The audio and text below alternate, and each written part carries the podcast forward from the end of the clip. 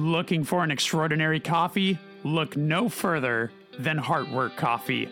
With eight years of excellence and proudly roasting in the vibrant city of San Diego, California, visit heartworkcoffeebar.com to explore a wide range of single origin and blended coffees to suit your taste preference.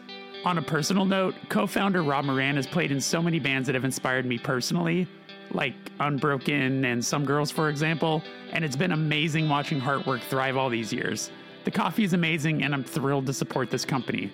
Once again, visit heartworkcoffeebar.com to place an order.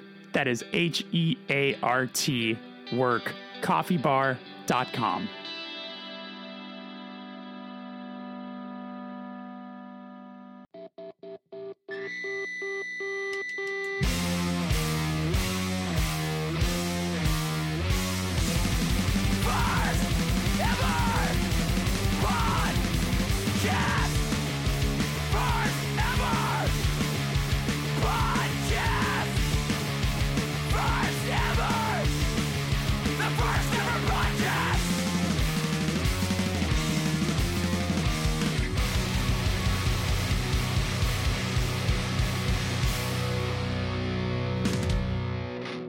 Welcome to the first ever podcast. My name is Jeremy Bolm. I am your host. And if this is your first time here, this is a show where I interview artists of all kinds about the first experiences in their art form that led them to where they are today.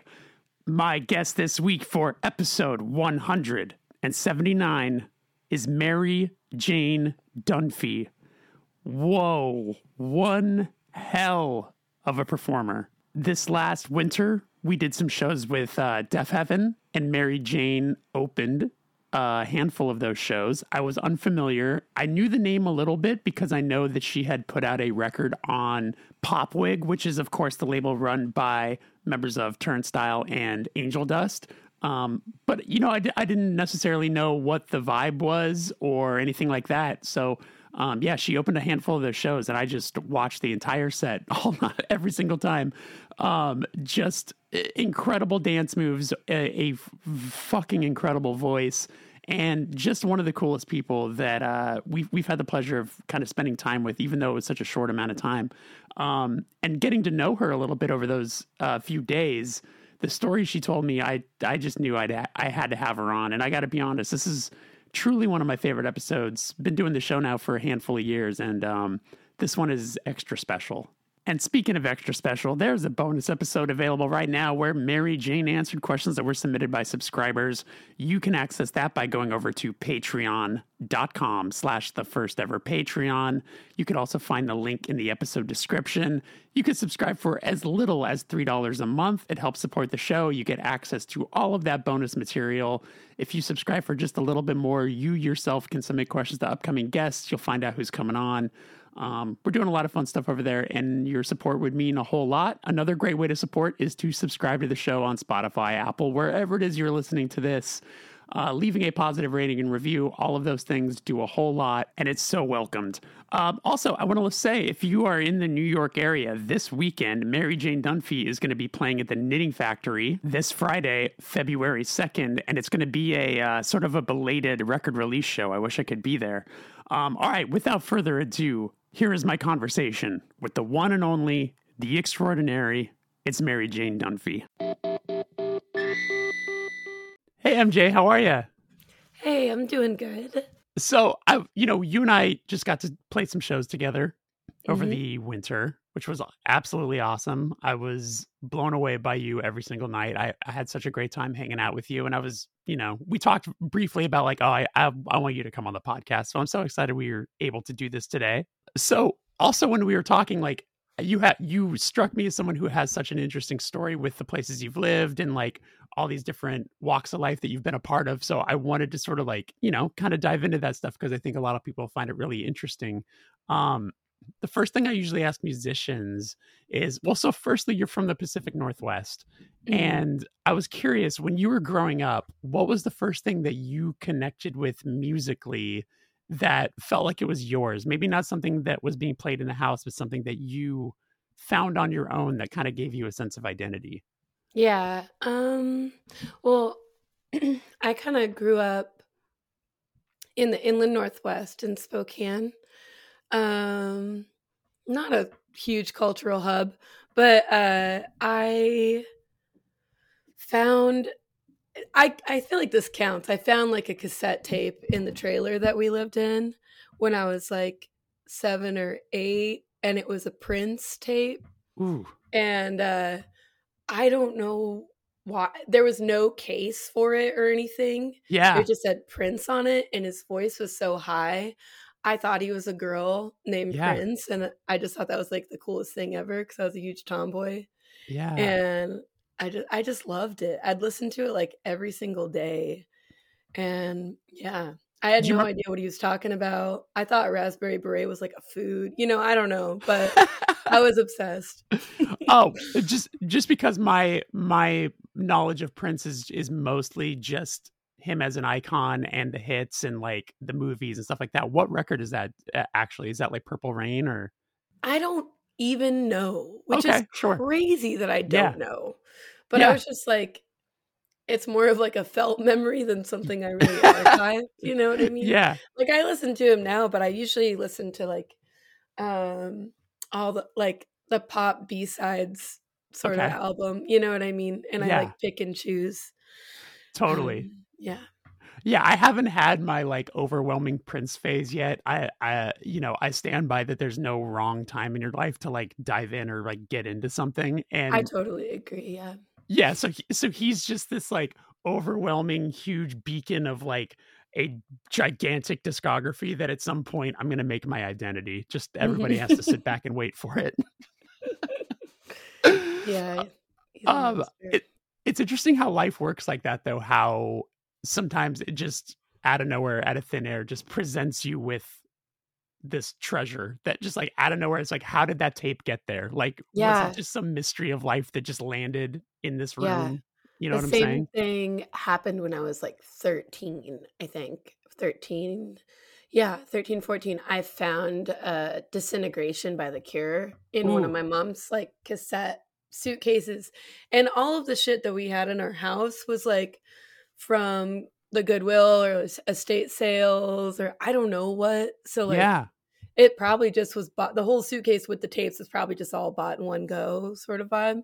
Right. But oh my god, I was obsessed. I like printed out the lyrics to pictures of you and like put it in my binder. You know. I was just like thought he was such a poet or something. Yeah, of course. Uh, kind of like it's also interesting when it's something that you're like, how did my, how did a parent have this? Like, how you know what I'm saying? Like, I after um, my mom had passed away some some years ago now, but I remember when I was going through all of her records, I Mm. found like these books that had that were just like full of seven inches, like 45s. And going through them, I was like, this was my mom would have never talked to me about listening to this. Like, what? Because I always knew her as loving like just kind of country music, which is which is great and has tons of Mhm. great stuff. But I was like finding like Beatles 45s and stuff like that. I was like, she never once mentioned the Beatles. Like, where did this come from? You know? Yeah. It's weird how that works. crazy. Um, I was curious what uh what the first record you remember getting yourself, like that you maybe picked out or like someone gave to you, something like that, that uh that um was just like an exciting thing that you sort of like selected on your own or got on your own. Uh, We weren't really we didn't really like buy new music when I was a kid because I just grew up pretty broke ass. But um I think I got like a Hastings gift card when I was in junior high, which is like a used CD shop.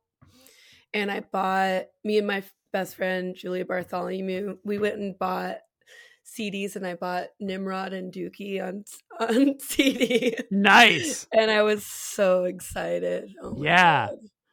Oh Yeah. wow. That's awesome. Did uh Mhm. I know they just put out I think they just put out a brand new album today and it's crazy. So uh That's- That is actually I Yeah. met Tré Cool like two days ago with Justice. no way. at the Comedy Cellar, and I he looked exactly like Joe Pesci from Home Alone. It was so crazy. he just happened to be there and you did you talk to him? yeah, Did you yeah, talk to yeah, him? yeah.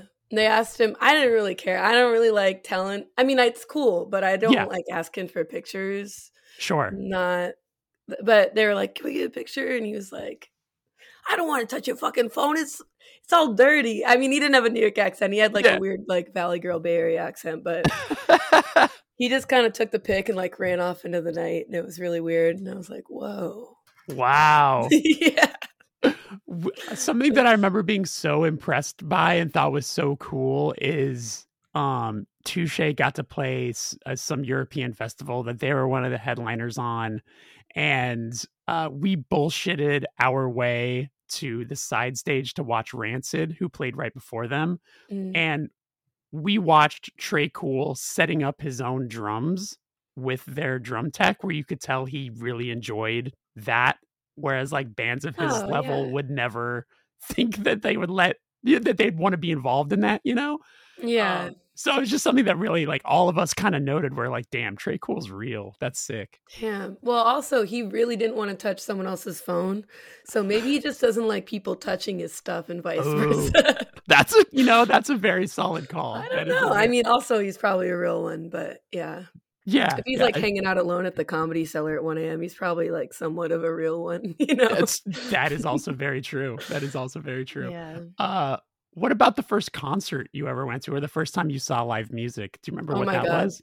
The first show I went to was a free concert in Riverfront Park in Spokane, and it was Shaggy. And I was Oh, six shit. years old. and I was so excited. And he played Mr. Boombastic because it was like that period. Yeah, And he's like, this song goes out to all the girls with boyfriends. And he's probably about talking about being a Jody or something.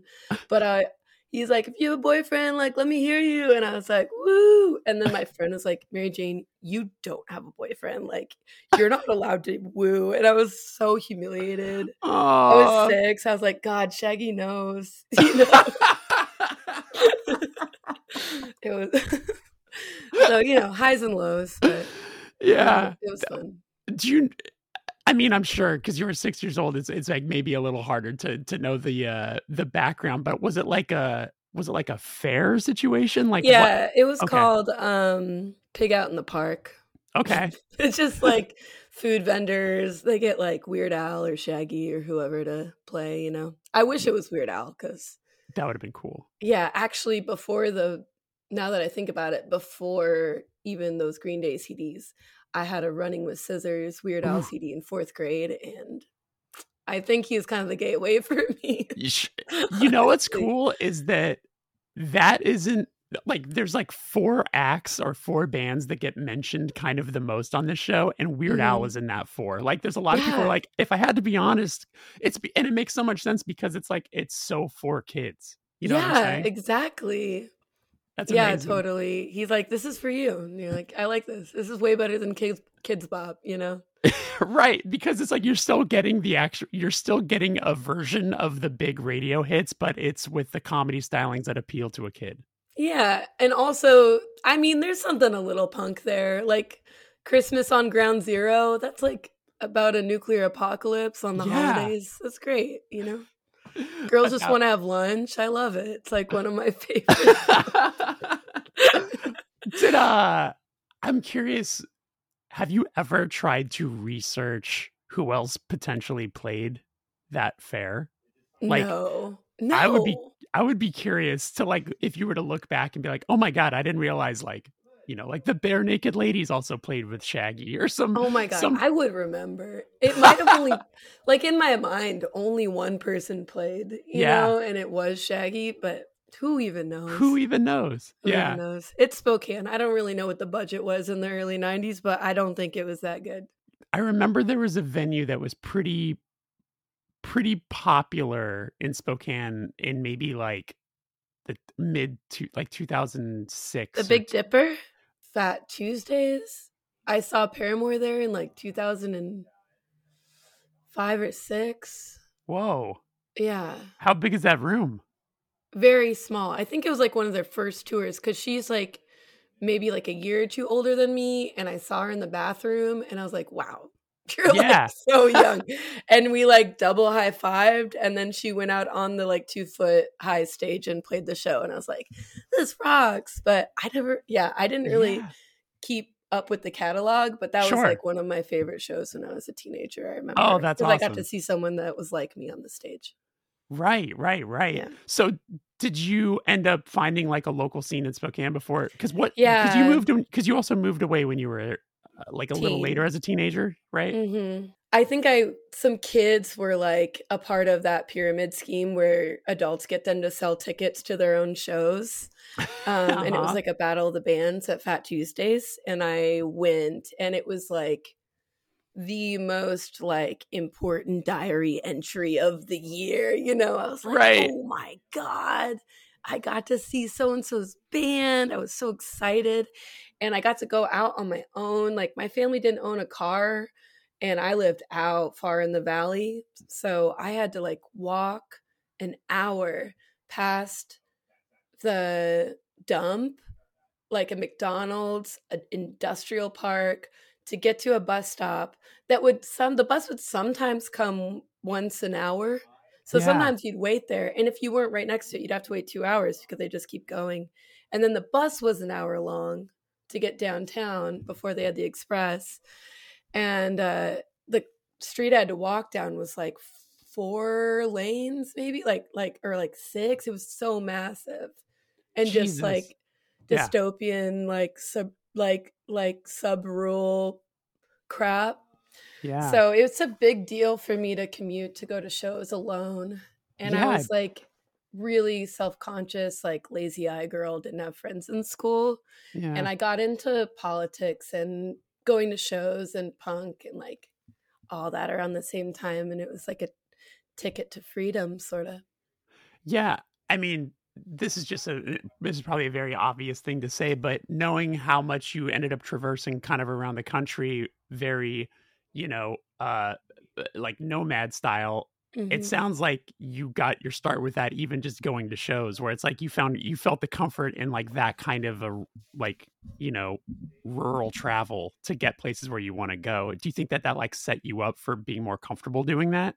oh totally um but also like even it's it's kind of just been my whole life because even with my mom i remember she really wanted to take me to like the zone which was like a ball pit sort of pizza place like chuck e cheese Uh-huh. for my birthday um maybe when i was like eight like around that time maybe 10 i don't know but we me and her walked there together it was like seven miles or something yeah. because there was like no bus connections and we couldn't get a ride Right. um and then it was permanently closed. It No. was permanently closed and we got to this parking lot and it was so devastating.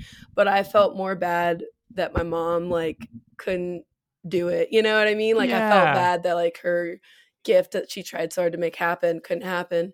And so then i think we just like stopped by a Shopko or a kmart on the walk home and she bought me an inflatable punching bag to make up for it but yeah, I mean, my whole family's been nomads. Like, I live, yeah, I lived 18 different places before I was 17. wow. And my mom, like, lived in a van with her mom that traveled around the country. Like, and then they were like back to the Landers and like friends with the Hells Angels in the 60s. And like, my grandma's hanging out with Timothy Leary, being a maniac. And like, oh my ran god. away from home when she was a teen and yeah my my grandpa didn't know her real name till after they were married no social security card no numbers like anyway that's a whole Yeah. No, that's of so stories but No, that's so interesting. basically like um i'm within the tradition you know of my family It's interesting how like one path sets down all the other paths where just like by proxy these things are are kind of just lined up to to continue this thing. And Yeah. you're carrying It's- you're carrying the tradition. yeah big boots to fill it's either that or you like totally rebel and become a bank teller or something but Right. i i kept with it i guess Do you have siblings? i do yeah. yeah Are they are they more are they in the same vein of like travelers around or are they more straight? No, they are all still. None of them have moved out of Spokane. Okay. Yeah, it's the story you told reminded me a lot of um the pizza parlor story. It's it's it's like the the small town version of National Lampoon's Vacation. hmm They go all across the country and then they show up at Wally World and it's closed. It's fucking closed. Yeah. Yeah.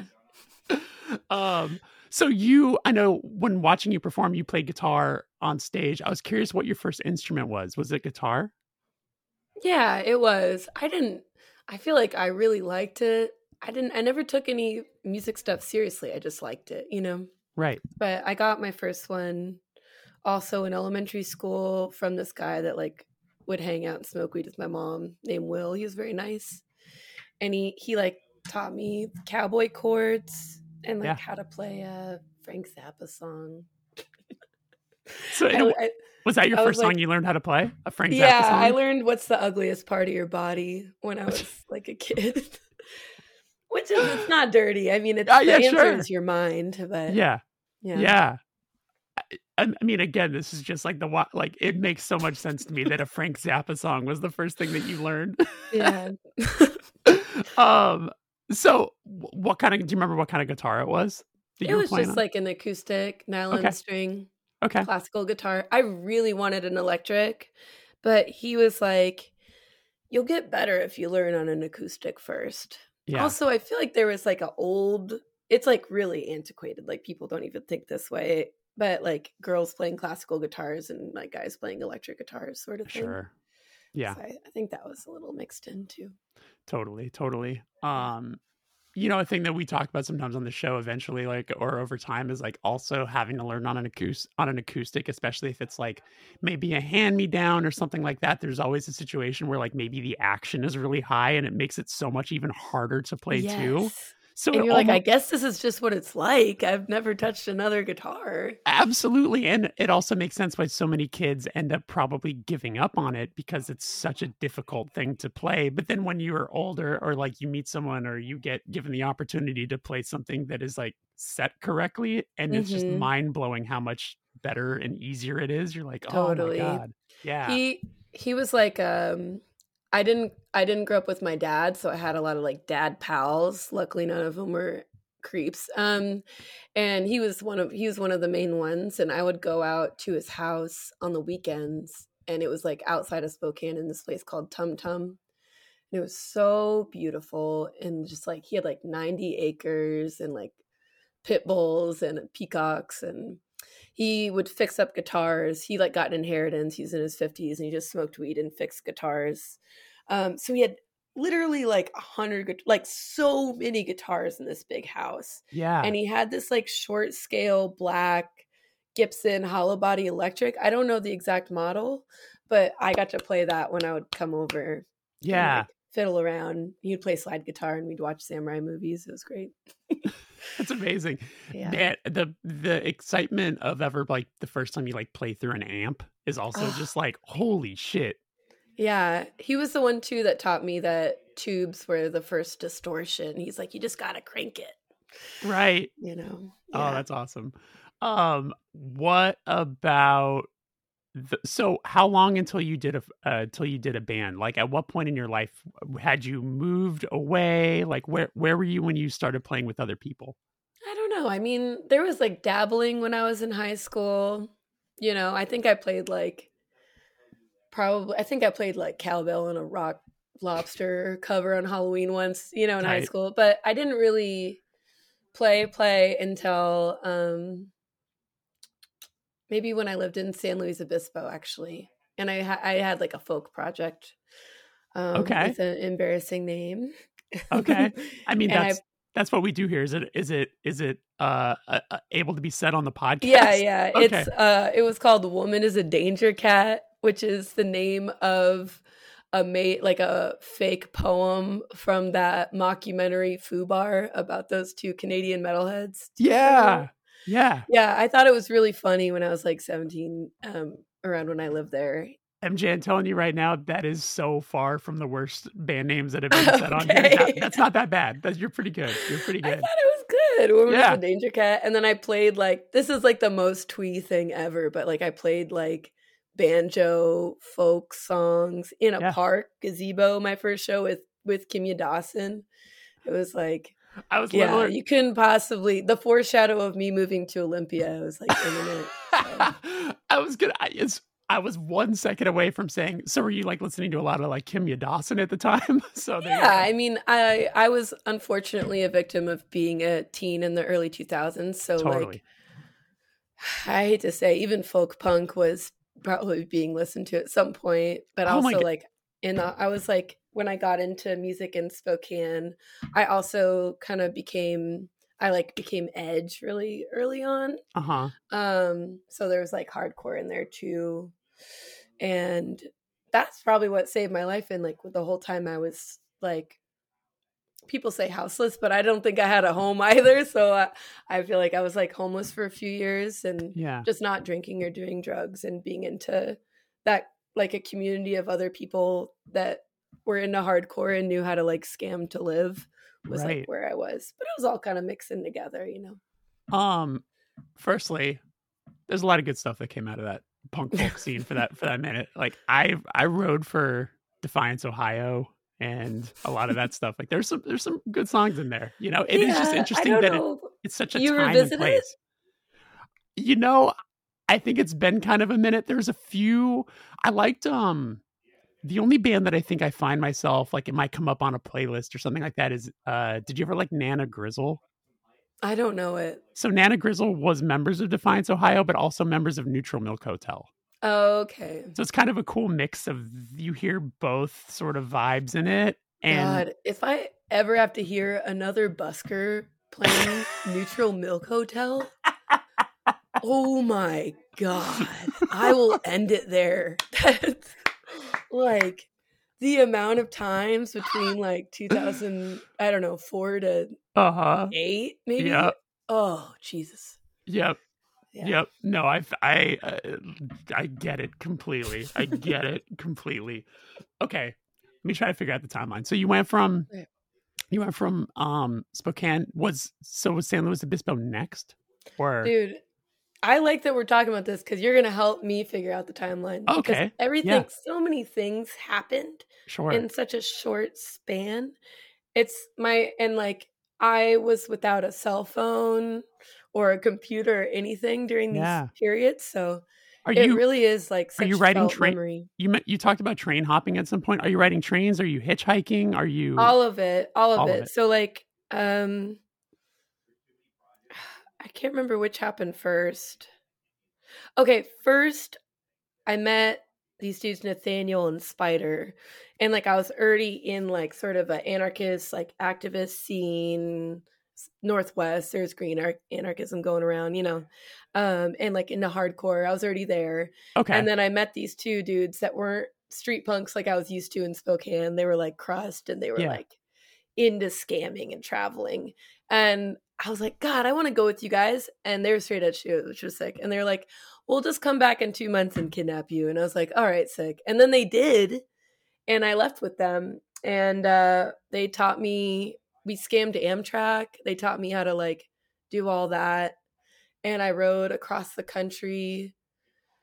like you were able to figure out like how to how to get on an Amtrak train, like like in the you know like sit in the seats and all that sort of stuff without having to get a ticket. Mm-hmm. Oh, that's awesome. so yeah. I don't know if it works now, but Sure, yeah, I'm- or just paying for the next town and figuring out how to stay on Oh, um, right. for a three day trip. Either way, um, Yeah.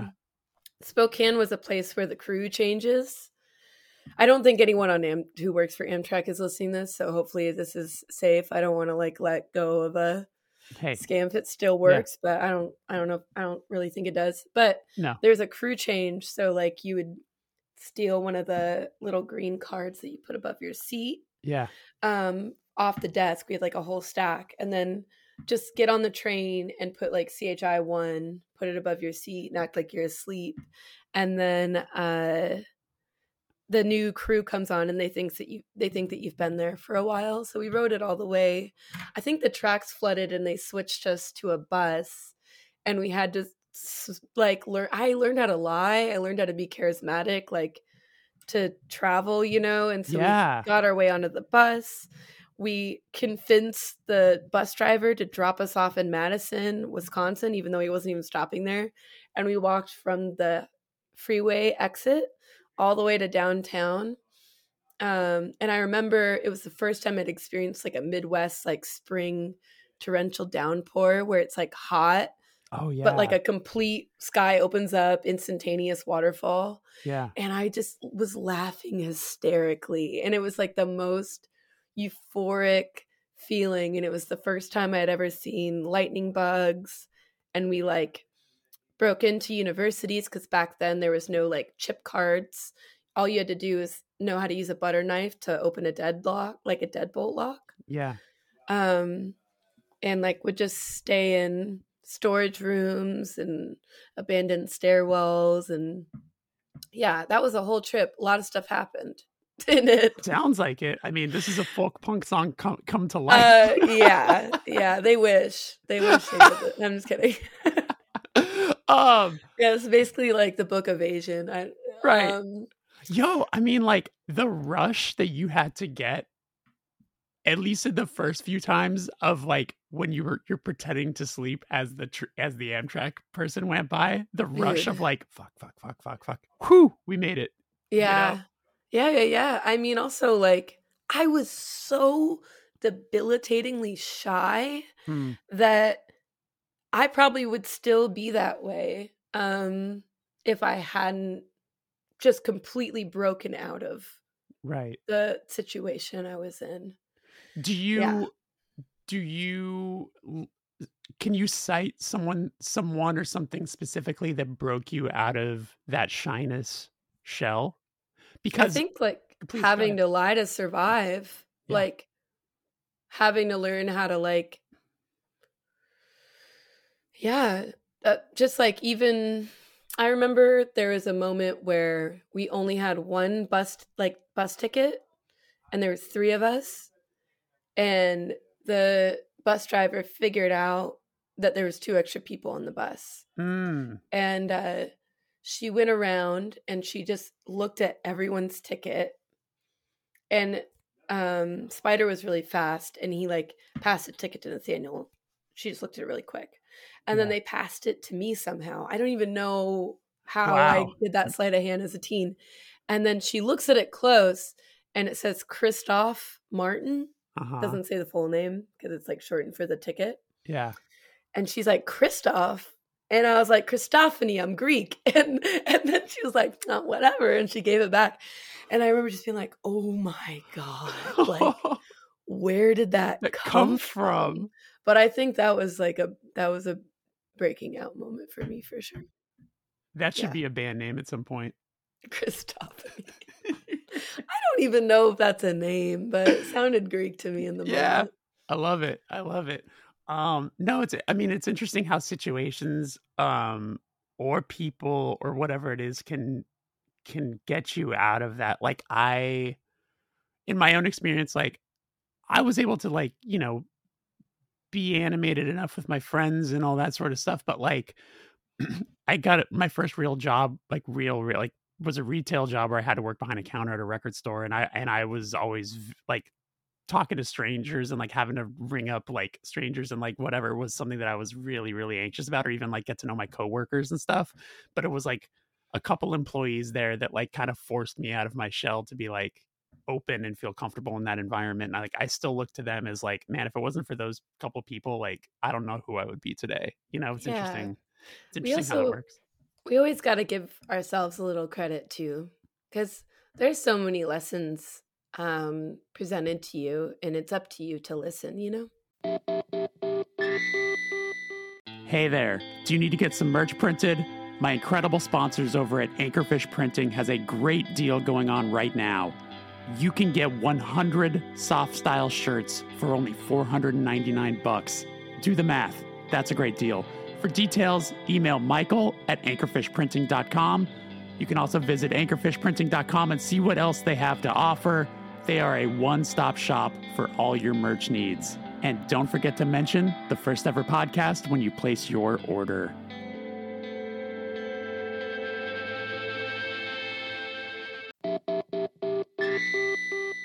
You're travel you're in the you're in the Midwest, so you're you're there. Um and then how do you get back to the West Coast or do you go further? Do you go east? we went further we went all the way to st louis missouri i went to east st louis actually i went to the abandoned slaughterhouses in east st louis Um, I stayed in like an abandoned infirmary in St. Louis. It was like totally dilapidated. Like the ceiling on the top floor was totally collapsed and like draped on the pipes that go through the ceiling like curtains. It was yeah, it was very so many things happened. Our I like may or may not have, you know, burned down a house that was abandoned already for fun. I'm not gonna say if I did or Yeah, not. sure. Um So yeah, wait, a lot of things happened. And then we wound up we snuck on a train that was like um a train going to Texas. It was an Amtrak train and we rode that to Texas. Texas was kind of a black hole for like 3 days and then we scammed a Greyhound back and like had to drive through a tornado. oh my god, Um and that's how I got back. And then I got back to town and I was like, "Oh fuck, I hate being here." Yeah, I'm gonna lose my mind. And then I met this dude um who goes by Swampy, who's like a graffiti guy, train hopper dude from San Diego. And two days later he, taught me how to hop freight because I hadn't done that before. And I left. I climbed up on the bridge that goes through downtown at like six in the morning. And it was November and I I hopped out and I asked my mom permission and she gave me a pocket knife you know and i don't I, she's a great mom i don't want Yeah. her to sound irresponsible she just knew like we didn't really have the means you know right. and i was ready to go and if i didn't go i probably would have harmed myself so And she understood. she did the right thing Yeah, she understood. She, she had know, a good intuition yeah yeah, you have this in common. Um, and I guess the last question I had about like that first initial trip was like, was there, was there a point? Was there like a like a goal? Like we got we got to get to East St. Louis, or like, was No. it just like let's just get on that and go and see what happens? beautiful thing Yeah. about that trip was there is it's an extremely rare experience to have no destination. I didn't have a inter- i didn't have a national scene of friends. I didn't have places to be. I didn't care about time. I didn't have a phone. Like i was only doing it for the bliss and the whim of doing it and just going away from where I grew up Yeah, because it was just about doing it. yeah, And I don't know, I'll never have that again because I just know too many people and, you know, and I have too many things I'm putting off these days, you know. right. So so many I think that was a really special and rare gift to, to not have one. there's so many people that read or like see the into the into the wild movie and and think like oh my god that wouldn't that just be so nice or whatever but we're all so afraid to do that or to actually give it a try so i applaud you so much for the fact that you and your friends were able to pull it off and actually make such an experience of it and one that you can just think about for the rest of your life and re- and kind of live in those memories it's beautiful Yeah. Yeah. Um, it was like a necessity almost, but so okay then first time playing music with with like an, in a band a band so that was that was band band yeah band band uh Olympia. olympia and and that which was and what was that one called I was in like a noise performance art band, which maybe isn't a band band, but we played punk shows. We played hardcore shows because Olympia is so small. right You just like all everything's mixed up together. We even went on a tour, West Coast tour.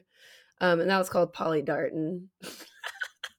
it's really embarrassing, but also like was so fun to do.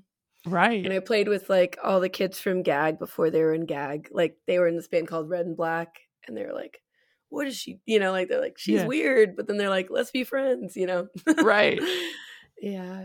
oh that's And so cool. So then- is your connection to i mean this is probably jumping way too far ahead and i might shoot myself in the foot doing this but like is your connection to um the pop wig world through like the gag world Yes. Yeah. okay okay that yeah, I'd sense say so. yeah. Okay. Okay. Okay. I was trying to because eventually I was going to be like, how did this all come together? Because you told me a, an awesome story about um getting to know Brendan and talking about you know dancing and stuff like that. So I didn't know if that was just like a happenstance of you two meeting or if it was through gag or something. It's both. It's definitely meeting Brendan, but also before that, Justice. And Okay. Um, Jeff was in a band, was in Angel Dust playing drums briefly. What was the first show you ever played, like in front of people? Um, I guess that like with the band band. Sure. Or just or just Um, in maybe in general.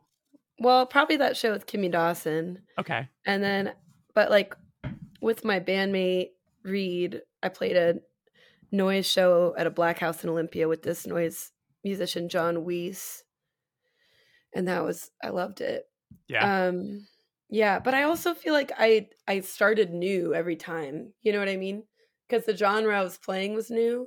So like there's been a lot of first shows.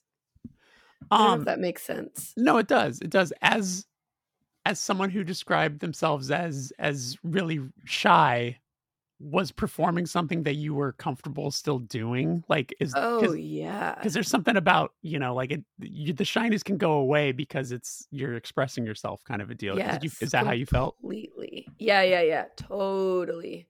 It was um some of the best performers I know are like quiet people when they're not on the stage. Right I don't know what it is. I used to judge myself for it like, oh, God, so self-centered. Like you need people looking at you.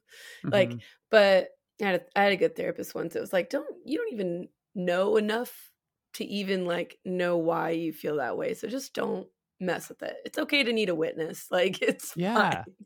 or to have like some kind of like designated or ritual space or whatever that Right. like like this is where I can open up.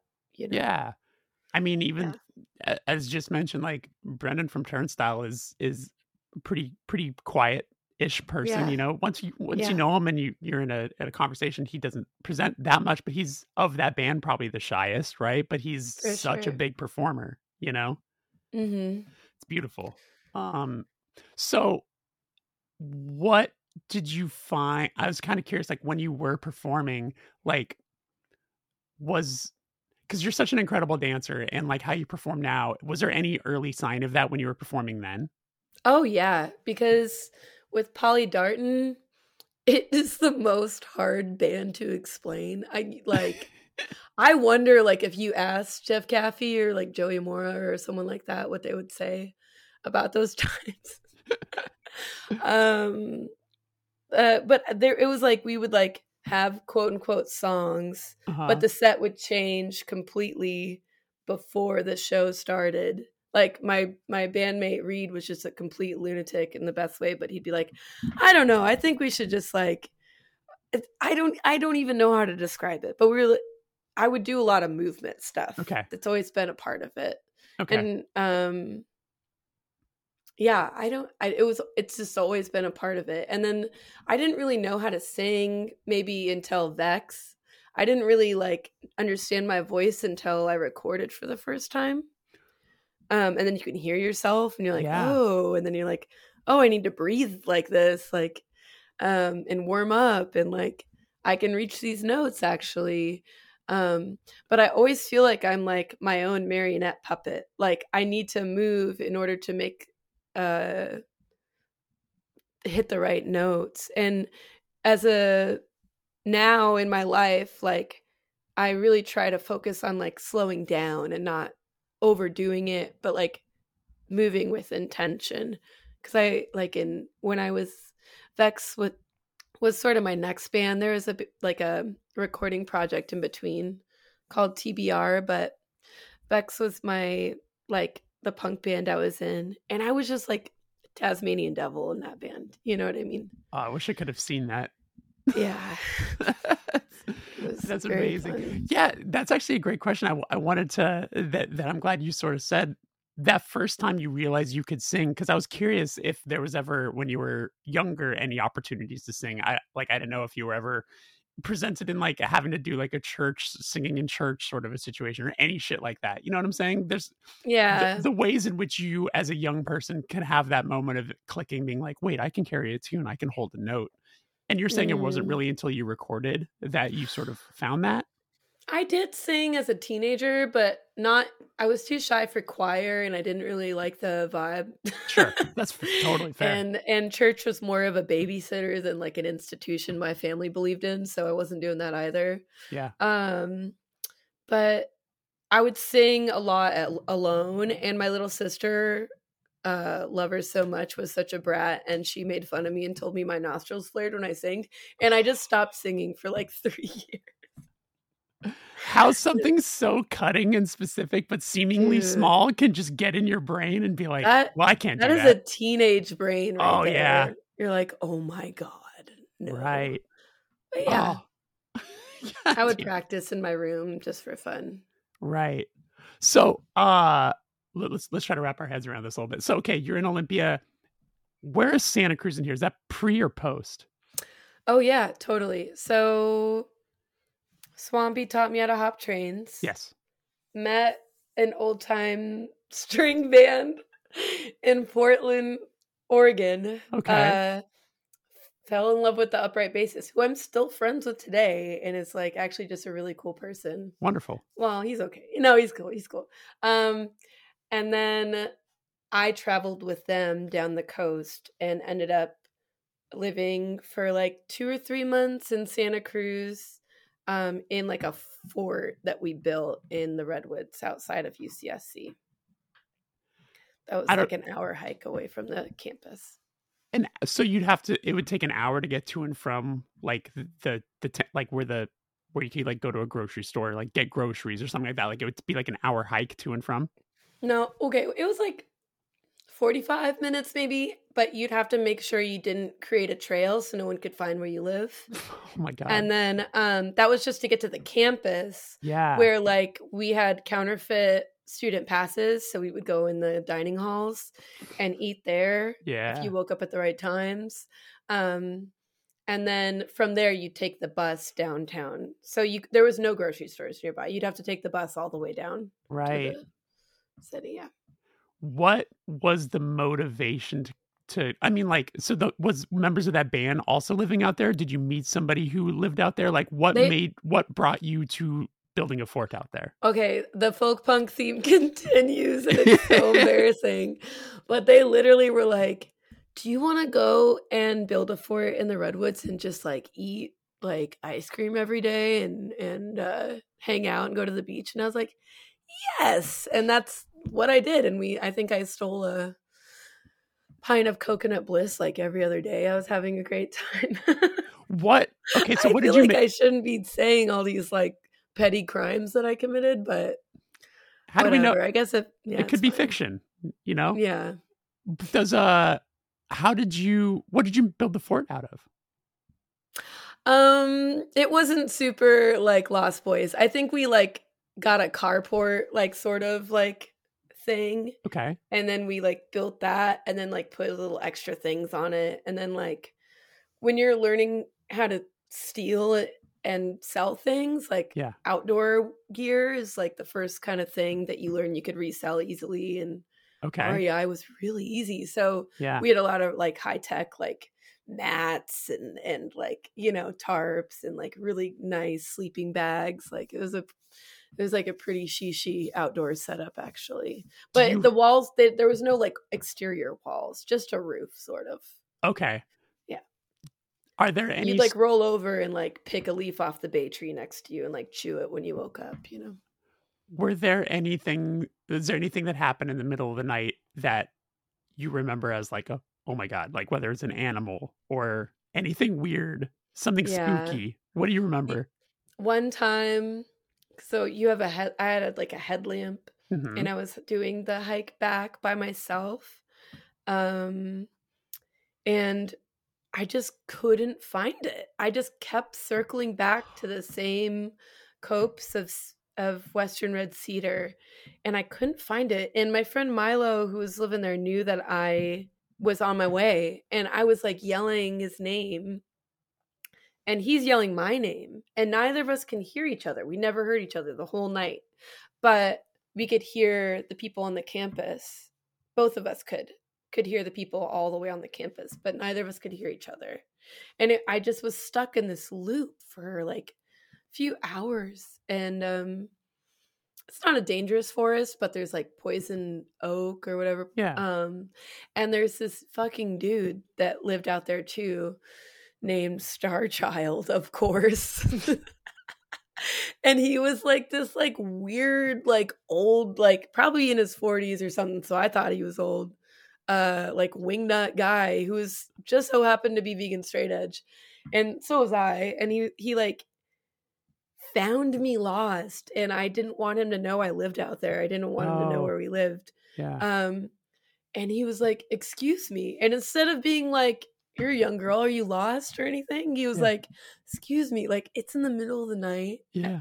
so dark. He's like can i um can i ask you a question? And i was like yeah like startled. He's like do you know about the vegan straight edge? And i was like what? And i was like i do actually. He's like okay great have a good night. And he just walked off into the dark and i was like what am I supposed to do with that? Eventually, I I think I I hiked back out to the campus and like found a place like near a like I just found some bushes and like slept there with a, no sleeping bag. yeah. Oh my god. But I don't know where his mind was at. Yeah. Um, but if you like give yourself the name Star Child and and decide to live out in the woods alone, you're probably gonna be saying shit like that. I. Yeah, I also feel like that is the the character of like the oldest joke in the world, which is like, how do you know when someone's vegan? Don't worry, they'll tell you first, or something like yeah. that. Oh, you know, It's like- completely. yeah. it's- um. Also, that story sounds like the Blair Witch Project because that's literally what that is. It's like you just keep walking in circles. You're yelling each, other. you're trying to find each other, but you're hearing the name. The you know you don't even hear it in the distance, but you end up in the same spot. Like, yeah, that's uh, Mhm. That's panic inducing. The woods can be choosy sometimes. I don't know. I've had that happen a couple times where like you've walked the same way so many times and then just this time you're like, "Wait, what the hell is going on?" You know? Right, right. I don't know. Of all the places that you've spent a little time, was there a place that you liked the most? Well, I guess it would be between Olympia, but then also the central coast of California, which is just so beautiful. And I would ride bikes there, and we would ride to like Pismo Beach from San Luis when I was there, and it was just like rolling hills and like scattered oak trees, and like we'd find like little abandoned shacks or like piles of metal that like the rust color is so red compared to the green hills it just like pops out like rubies or something you know it's just so beautiful. But probably olympia because i i sort of like really came of age and learned some semblance of stability there and also that was the first place i ever felt like i had like sort of like a family in Right. music. Yeah.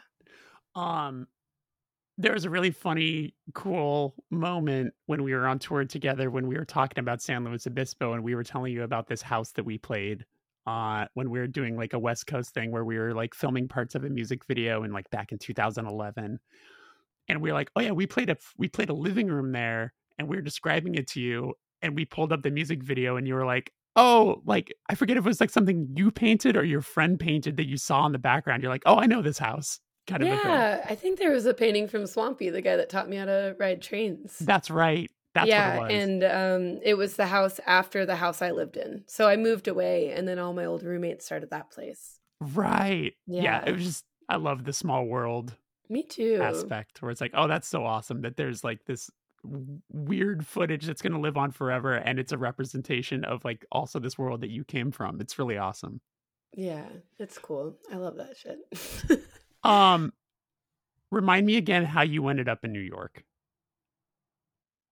Cuz you told me the story. It was it's, it was like a you ended up there then you were like fuck it I guess I'm staying. Kind of one of these sorts of sorts of stories, oh, right? that was the first time I ever visited New York. Oh, that was just like a crazy. I just kept missing a flight and like losing my mind. I like missed a flight like three times. oh, and they were like and i was staying at 538 it was like in 2012 and my friends there that i had made like that trip were like mary jane like if you want to live here you don't have to pretend like you're going to the airport every week. Just just fucking stay. And meanwhile i'm having like a panic attack like i have no money. I borrowed money from a friend to get the second flight but i'm dyslexic, so I look at the arrival time instead of the departure, and oh my god! But Yeah. yeah, it was like a it's like an older like generation of five thirty eighters. It was fun. It was back when Cream was a band. I don't know. Yeah. Yeah. Um, you've and is New York the place you've kind of been the longest at this point? Like Evenly with Olympia. Okay. Okay. Olympia, I lived there for seven years. And then New York, it'll be seven years this March. So Do you think you'll ever go back to Olympia? I don't think I can go backwards. Mm. I do think I could move away from New York, but I don't think it would feel good to go backwards. That makes sense. Yeah. Is there anywhere that you would love to be? Maybe like the UK, honestly, but it's Oh. a little um expensive and seemingly Right. impossible. But I love and it's also like saying you love vanilla ice cream, but I really like the UK and I really like Scotland. Um yeah. But if it was in the States, I don't know, maybe like I I really liked Baltimore. I've only been there a few times, but I have friends there and um, Right. I like how diverse the scene is and how like like homies from the like people from the neighborhood and then like people playing shows and like just a bunch of random people hanging out together after Right. the show like just feels really good and I I I yeah, I don't know. People are always like, "Ah, it's like really rough there." Or or everyone likes to say about anywhere you want to move, they're like, "Oh, it's getting really expensive." And it's like, "That's the whole fucking world, man. Give me like tell me something I don't know." But Right. um yeah, I don't know. I I I come from a rough place that's not nearly as diverse. It's kind of like a crouton town, but um yeah, I kind of like it. I like the dirt. Fair enough. yeah. Um okay, you were talking about the first time you recorded and like hearing your voice back and stuff like that. Um what that was for the noise project, the first time recording? Mm-mm, Okay, that was was that? for uh VEXX. That was for VEXX. The punk band. Yeah. Okay. Yeah. It was kind of like proto punk, sort of Stooges influenced. Are there any recordings punk. of that laying around? Like is that Oh, for sure. We put out um two EPs and a seven inch, two Oh, 12 inches amazing. and a seven inch. Though the last 12 inch never really came to be because the label dissolved while it was coming out. Oh no. A bit devastating. Um but yeah, there's there's recordings. And So we we Were those seven like, inches or cassettes or Hmm? were they like They're- seven inch? Uh, twelve inch, a seven inch, and another twelve inch. Oh, amazing. So was that your first time also getting your music on like a physical format like that? Yeah, Nice. yeah, was Nice. great. What label put those out? Um, damn, like Grazer from the Bay, which is like a rocker label, Okay. put out the first one, and then the seven inch was put out by Katorga Works. Oh, um, shit. Which is from Yeah. New York. Yeah. And then the one where the label dissolved and there's a bunch of drama with it was M'lady from Portland. Okay. Did that band tour? Yeah, yeah, we toured the West Coast and we flew out and toured the East Coast, but we never did a full US. And then we also that was the first time I went to Europe too. Oh, amazing. Yeah. Um, what was your first tour like? I mean, it's because the way you've been living and stuff like that, I can't imagine it was it was too different from what you'd already been experienced, like, you know, traveling around with your friends. yeah, totally. I mean, the difference, especially with VEXX, is that um I was still I have like I hate how like um I don't know, like buzzwords kind of lose meaning when people use them a lot. Mhm. basically i had a lot of like bad stuff happen when i was a kid and it was still like bubbling out because i had been running away from it for so long Yeah. and being in like a punk band was the first time i got to like get it out Yeah. but there's this like catharsis loop that you can get into that actually is totally unsustainable and just drains you of all your life force. And um so psychologically like the first tours i went on were really hard because you don't sleep hypoglycemic only eating one meal a day and then like literally just rolling around headbutting people screaming drooling on myself drooling on others like really fun but just like a little bit i've talked to justice about this actually but just like this thing where you like want to get the negativity out so bad that you actually just end up like charging yourself up with it or you can't get it all out or it's like going to a bathhouse and not drinking enough water and all the toxins reabsorb and you just get sick like So those tours were fun, but I, you know, bless my bandmates for putting up with me. I was like not in a good mental headspace a lot. Jesus, everything you just said is so relatable. I get that so much. I get that Yeah. so much. I I deal with that personally when I'm like the in sort of the space I'm living in now, which I'm actually so thankful that I have this podcast to sort of break me away from it and like talk to friends and talk to creative people who are inspiring always. But like when I'm having to write and so much of what the band is expected to write or what comes out is like all of the worst shit. So then when you're just basically living in like the I'm trying to write and all you're focusing on is the worst parts of yourself, like that Mm-mm. that is not fun. it's, not, fair either. That's why like it's so nice making I mean it still happens even with my solo stuff now, but like I try so much to focus on charging myself with the right feelings. And that's why when we were playing shows together, I like asked you what it felt like to sing your old lyrics right. when you had to sing your old songs because it's something I think about. And like if I write a song, I want it to like I I want to like use the words like a spell. You know what I mean? Like like I'm going off on a tangent, but David Bowie when he wrote um Station to Station, I don't know if you know he like doesn't even remember recording it. no. He was going through the darkest period of his life. Um, he was getting really into occultism and weird, bad, kind of bad shit, and like was just had a diet of cocaine, milk, and bell peppers. Like he was like off his rocker. yeah. But one of my favorite Bowie songs is "Word on a Wing," and um, he says that he wrote it as like a spell of protection during that time period because he was so scared that like he was losing his soul right. you know and it doesn't have to be religious necessarily but you're you know songs have so much of a charge to them that's why they affect people Yeah. and now i try to focus on what i'm going to charge it with I am here to update you on the upcoming releases from Persistent Vision Records. You can pre order the incredible split between Massa Nera and Quiet Fear. It's a collaborative split. Both of these bands are great. If you're a fan of Screamo, sign right up.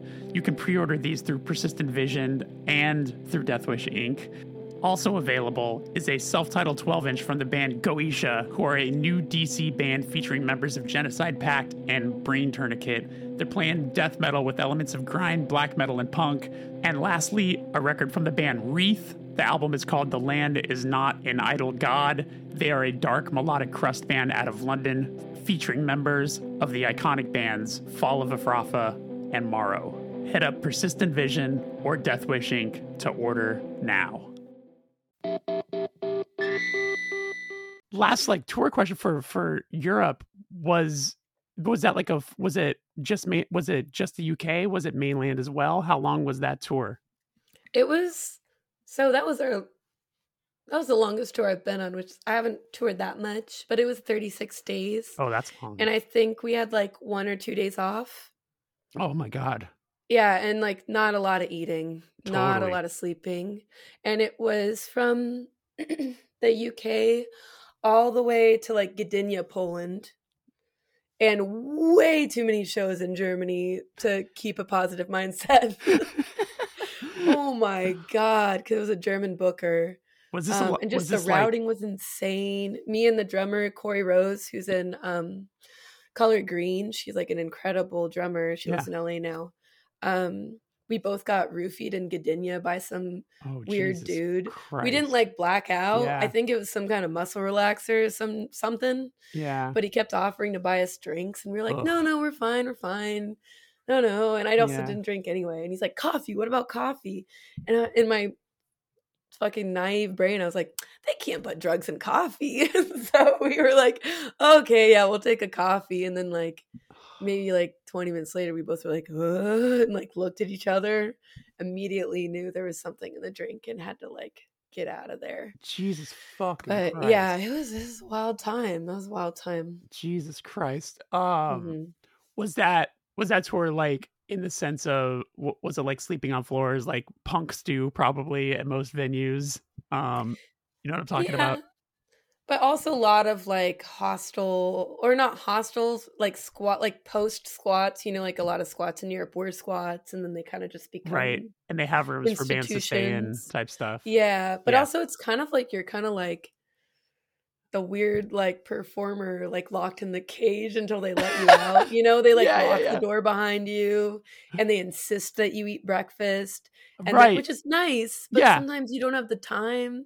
yes. And then they like insist that you get there in time for lunch. And then Right. they lock you in the bedroom at night again. So you're just like yeah. some weird like Rapunzel being shipped around the country, you know? I don't know. That's like a really negative way to say it. no, like, I get it. I Yeah. get it. I get it. and it's always vegan chili, and you're Yeah. like, what the fuck? yeah. Vegan chili again? like, this is crazy. Yeah, I don't know that we ever even got vegan chili. I mean, those first tours was just, you know, punk stew, which was just like this gray rice with potatoes and onions. And it was just, it was every day you would show up to the venue and be starving. You're like, I'm so Yeah. hungry. And then there would be a, a, someone would appear from the back with a gigantic pot and huge plugs. That's all. all the- Yes. all the cooks always had big plugs and they and an, and an Possibly apron. dreadlocks. Yes. Yeah. yes. And you're just like, well, there it is. And the the rice was like often half cooked, just like crunchy. Just Yeah. Yep. The only thing that made it chili was that there was beans in it. Oh, true. There and you go. like maybe some Tabasco, and they're like, "Watch out, guys! This is It's spicy." gonna be you know? spicy. Yeah, um, I mean, it's, it was so yeah, but it's like you're so hungry that you're just like you're thankful that there is food, but every day you're just like, oh my god, what I would Yeah. do for just like pasta, just like just heat up some noodles and throw some red sauce on it or something, you know? Mhm.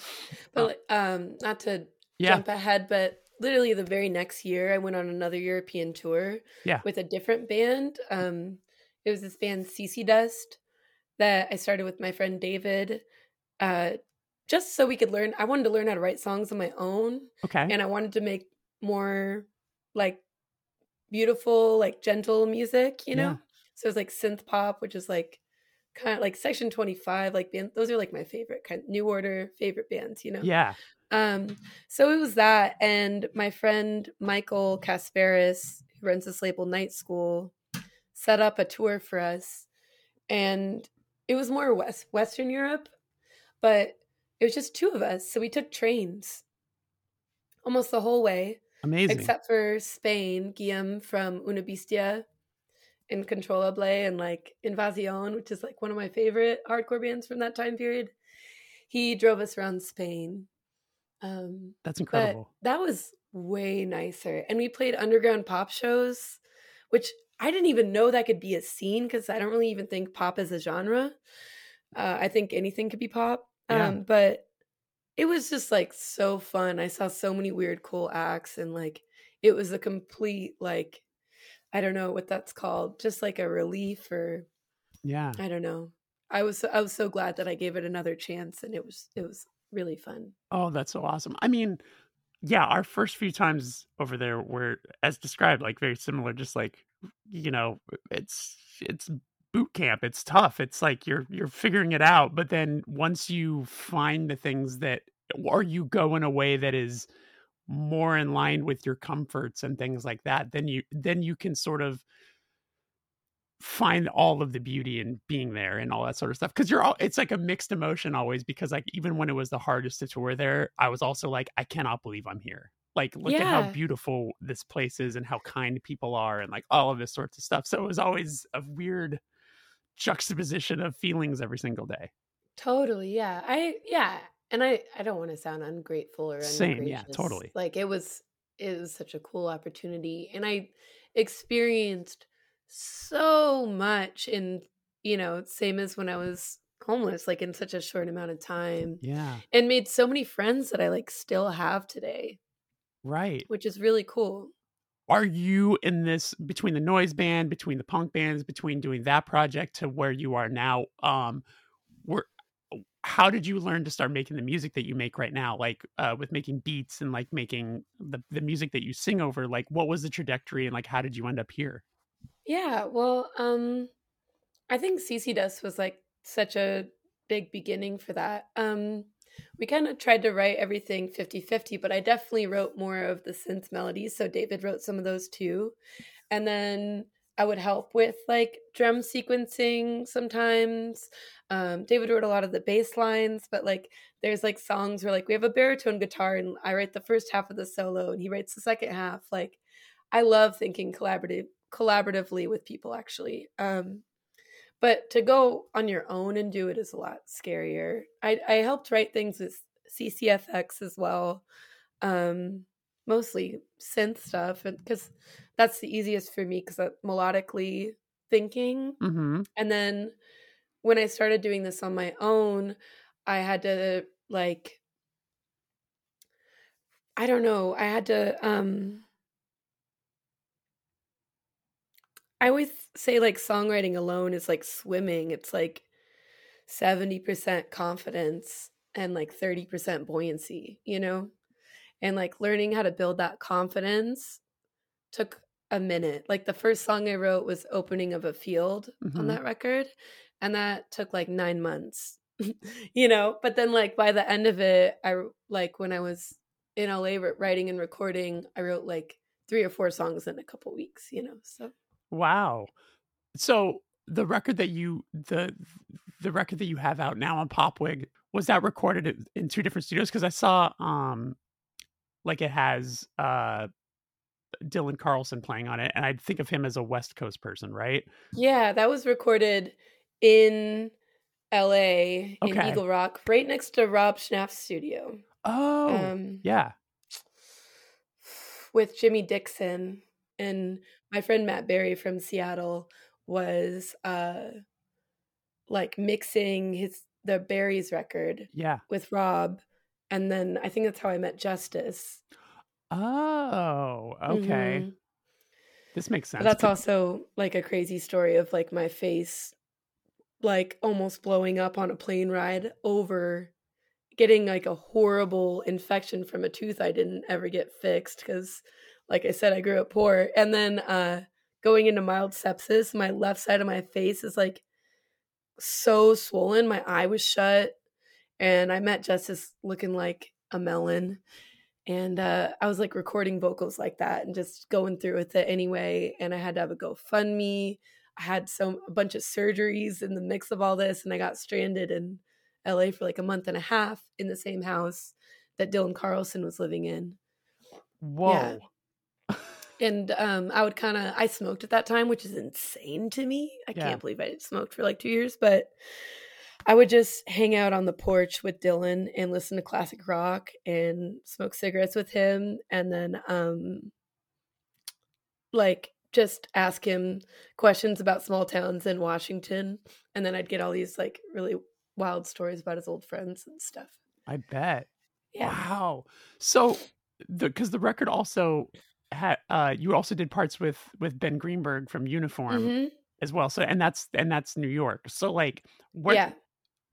so would you say like half the record is West Coast, half the record is East Coast? Like or did did the mixing involve Ben? Like how how did the record all come together? Because it feels very like all you know, it feels natural, like it's all kind of a part of the same thing. Yeah, cohesion cohesion. Thank you. That's what I'm looking part for. way like my weird ass brain making a bunch of songs that are different but are cohesive. Yeah. And then like a big part of it is Ben Greenberg being such an amazing mixer Okay. because like two of the songs, maybe two or three were recorded in like a basement in South Brooklyn by a friend and then like three of the songs were in LA in like a very nice studio and then the rest was with Ben. Okay. So somehow we made all of that work. And the person that I recorded the first of the songs with was not very communicative and even giving me the stems. One of the songs still had the vocals on. it. I just never got the stems for it after like 2 years of them Yeah. having it and Ben was a G and just like figured out how to mix it anyway. Okay. So, yeah. Um, how was the was this record done before Pop Wig was involved? Mm, like I think that I was finishing the last two songs right around when they got involved. Yeah. Okay, was it was your initial plan like to maybe find someone to put it out, or were you just going to self-release it? Like, what what was? Uh, I was trying to find someone to put it out, um, and like, I did. I've never done that before. I've never had to look. Yeah. Which sounds like so privileged or something, but I don't know what was going on. But I know I didn't even have social media until 2021. Like, and lived in Olympia. Didn't have like a any kind of presence like that, but CCFX got put out on DFA. And we only played three shows. Like that's crazy. Yeah. County Liners, that was like a country band. I put out an EP with them.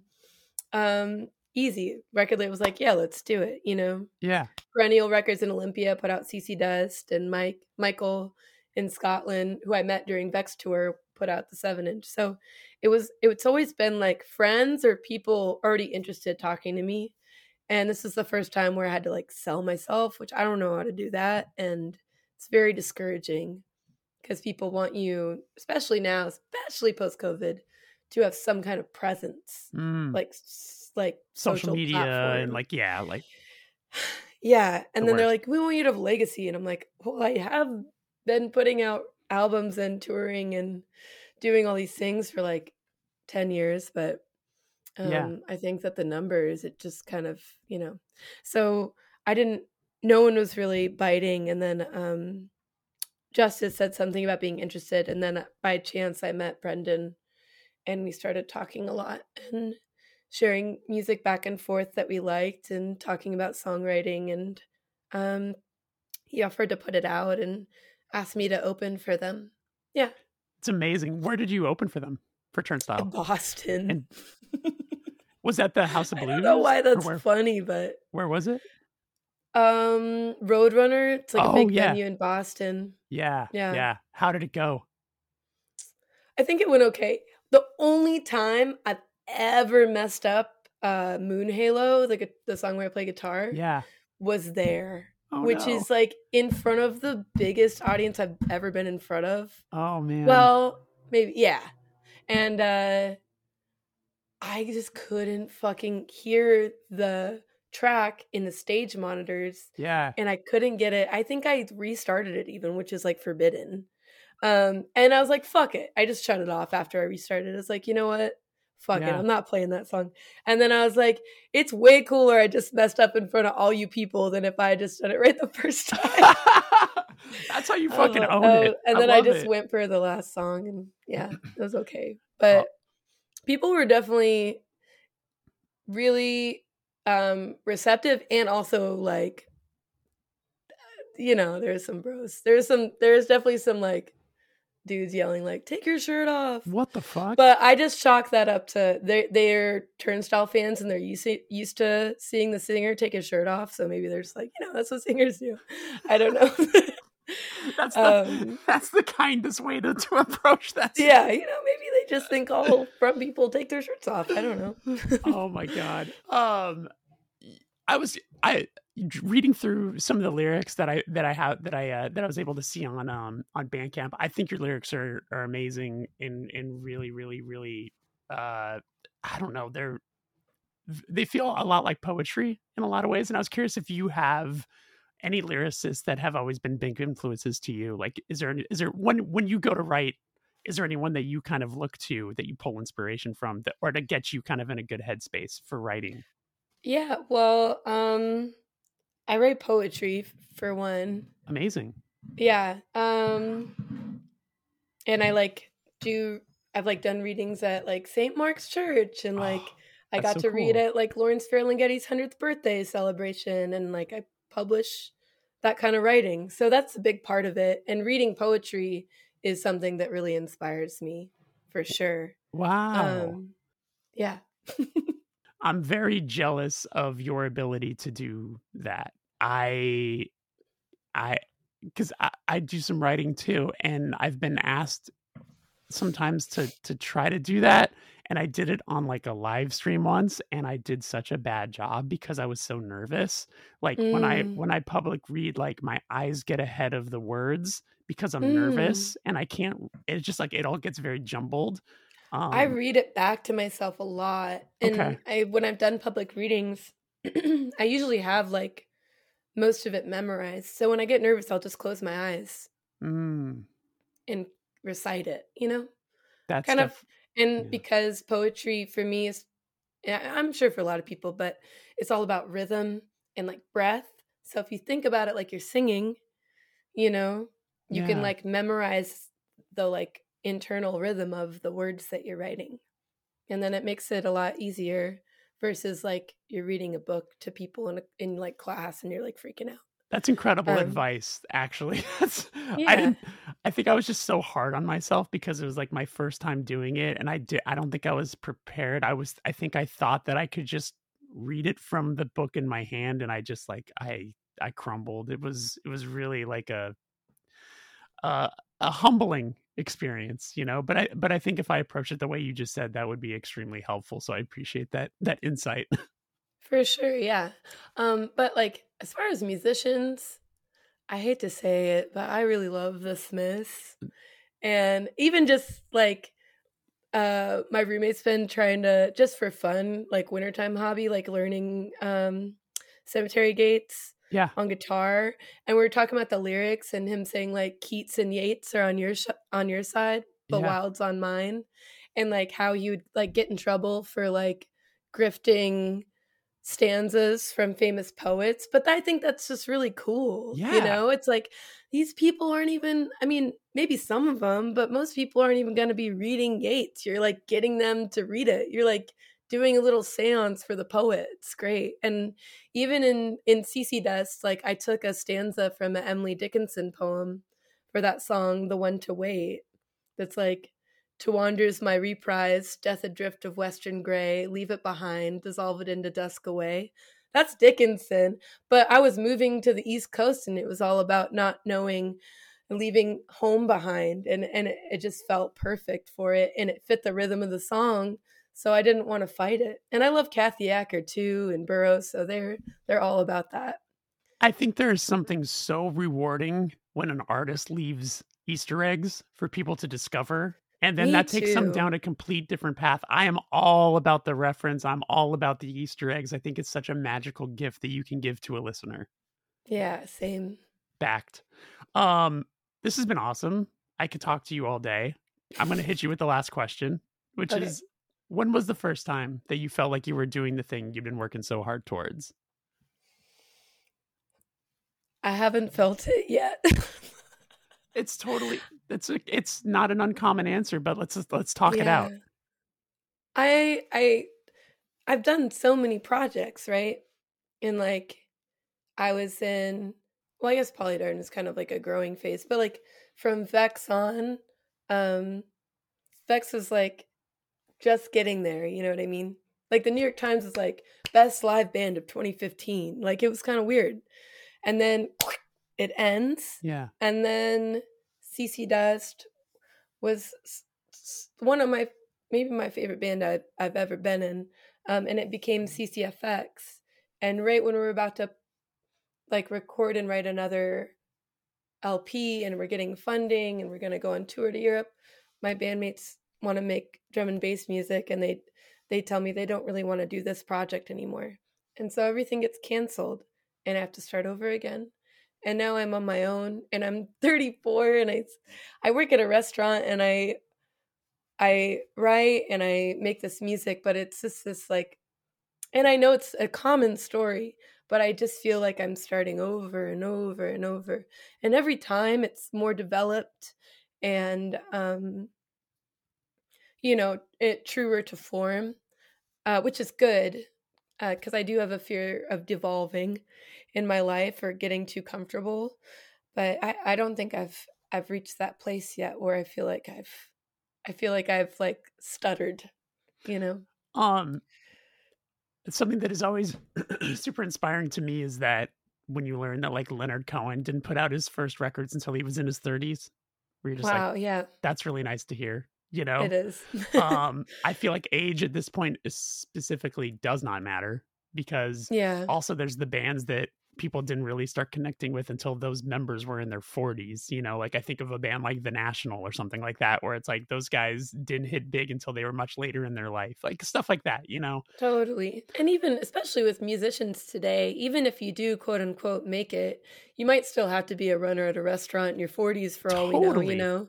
It's the same, but it's like closer to what it used to be in the Middle Ages, you know, where like you could be like the most famous actor in like a Shakespeare company, but you're still like going to eat the rotten tomato off the floor because you're broke, you know? Totally. Like artists weren't paid. They were paid in like notoriety and the satisfaction of doing it, but they weren't wealthy.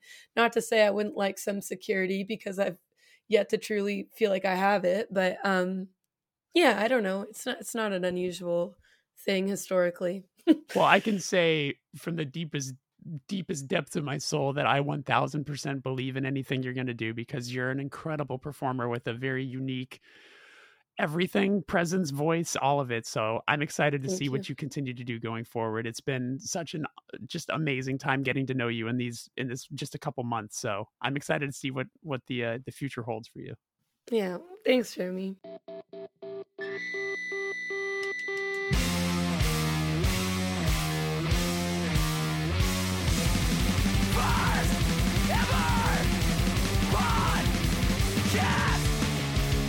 And that is our show. Thank you so much to Mary Jane for coming on, and thank you for listening. This episode was produced, edited, and made to sound so great by my good friend, my pal, my absolute fucking dog, Ryan Rainbow. Uh, reminder there's a bonus episode available right now where Mary Jane answered questions that were submitted by subscribers. You can access that by going over to patreon.com slash the first ever Patreon or find the link in this episode description. Take care of yourself. Be good. Bye bye.